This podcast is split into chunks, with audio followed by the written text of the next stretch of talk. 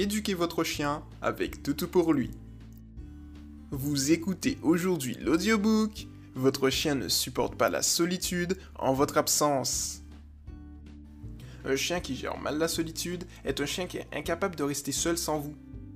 Il va alors montrer des signaux de détresse qui peuvent se caractériser par des destructions, des aboiements, de la malpropreté ou des mutilations. Votre chien a donc développé un hyperattachement pour votre personne. Bien que de nombreuses personnes n'aiment pas l'entendre, l'hyperattachement chez le chien n'est pas quelque chose de naturel.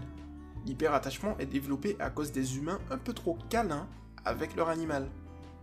Voici 5 erreurs à ne surtout pas commettre pour éviter d'avoir un chien souffrant d'hyperattachement et surtout les 5 conseils pour les éviter. Erreur 1. Lui dire au revoir et le caresser lorsque vous partez. Lorsque vous dites au revoir ou que vous caressez votre chien pour le rassurer le matin avant votre départ, vous lui transmettez votre stress. Vous avez alors créé ce qu'on appelle un rituel de départ. Ce genre de rituel génère malheureusement chez le chien beaucoup d'anxiété. Au lieu de le rassurer, vous le rendez de plus en plus anxieux. Conseil 1. Lorsque vous partez le matin, soyez le plus naturel possible. Ne regardez pas votre chien. S'il vient vers vous pour vous dire au revoir, ne réagissez pas. Il ne faut surtout pas lui montrer des signes de stress. Vous devez faire comprendre à votre chien que lorsque vous partez, c'est quelque chose de tout à fait normal. Erreur 2. Faire la fête à votre chien lorsque vous rentrez. Là encore, vous allez renforcer son sentiment d'hyperattachement. Certes, il va pouvoir évacuer tout le stress accumulé durant la journée, mais vous apprenez à votre chien que lorsque vous partez et que vous revenez, ce n'est pas quelque chose de normal, mais quelque chose d'exceptionnel. Conseil 2. Lorsque vous rentrez, ignorez totalement votre animal. Évitez-le du regard, ne le touchez pas et ne lui parlez pas, notamment lorsqu'il est excité de votre retour. Attendez environ 10 minutes avant de vous occuper de votre animal. Et surtout, veillez à ce qu'il soit toujours calme avant de lui porter une attention. Erreur 3. Restez avec votre chien 7 jours sur 7 et 24 heures sur 24. C'est notamment le cas lorsque vous avez un chiot. Vous souhaitez toujours l'avoir à côté de vous pour le chouchouter, le caresser, lui faire des papouilles, etc. Malheureusement, vous lui apprenez à toujours être avec vous tout au long de la journée. Il devient donc jour après jour de plus en plus dépendant de vous. Conseil 3. Laissez votre chien faire sa vie tout seul. Réservez les caresses pendant les promenades, l'apprentissage ou les moments de jeu. Il doit comprendre que les caresses et l'amusement sont à des moments précis de la journée. Erreur 4. Demandez à votre chien de vous suivre partout. Dans la même optique, il est également possible que vous demandiez à votre chien, dès que vous changez de pièce, de vous suivre. Encore une fois, ce comportement renforce les liens d'attachement. Conseil 4. Ne demandez pas à votre chien de vous suivre partout. Au contraire, évitez qu'il aille dans certaines pièces en créant des pièces interdites. Lorsqu'il vous suit, mettez une barrière ou fermez la porte derrière vous et laissez-le tout seul. Erreur 5. Dormir avec votre chien. Il est possible que vous vouliez dormir avec votre chien parce que vous avez peur pour lui. Vous ne souhaitez pas qu'il reste seul dans la maison. Mais si vous dormez avec votre chien, vous lui apprenez à être dépendant de vous. Comment voulez-vous ensuite qu'il puisse rester seul en votre absence? Assez compliqué, n'est-ce pas? Conseil 5. Éduquez votre chien pour qu'il aille à son panier et qu'il y reste, notamment le soir.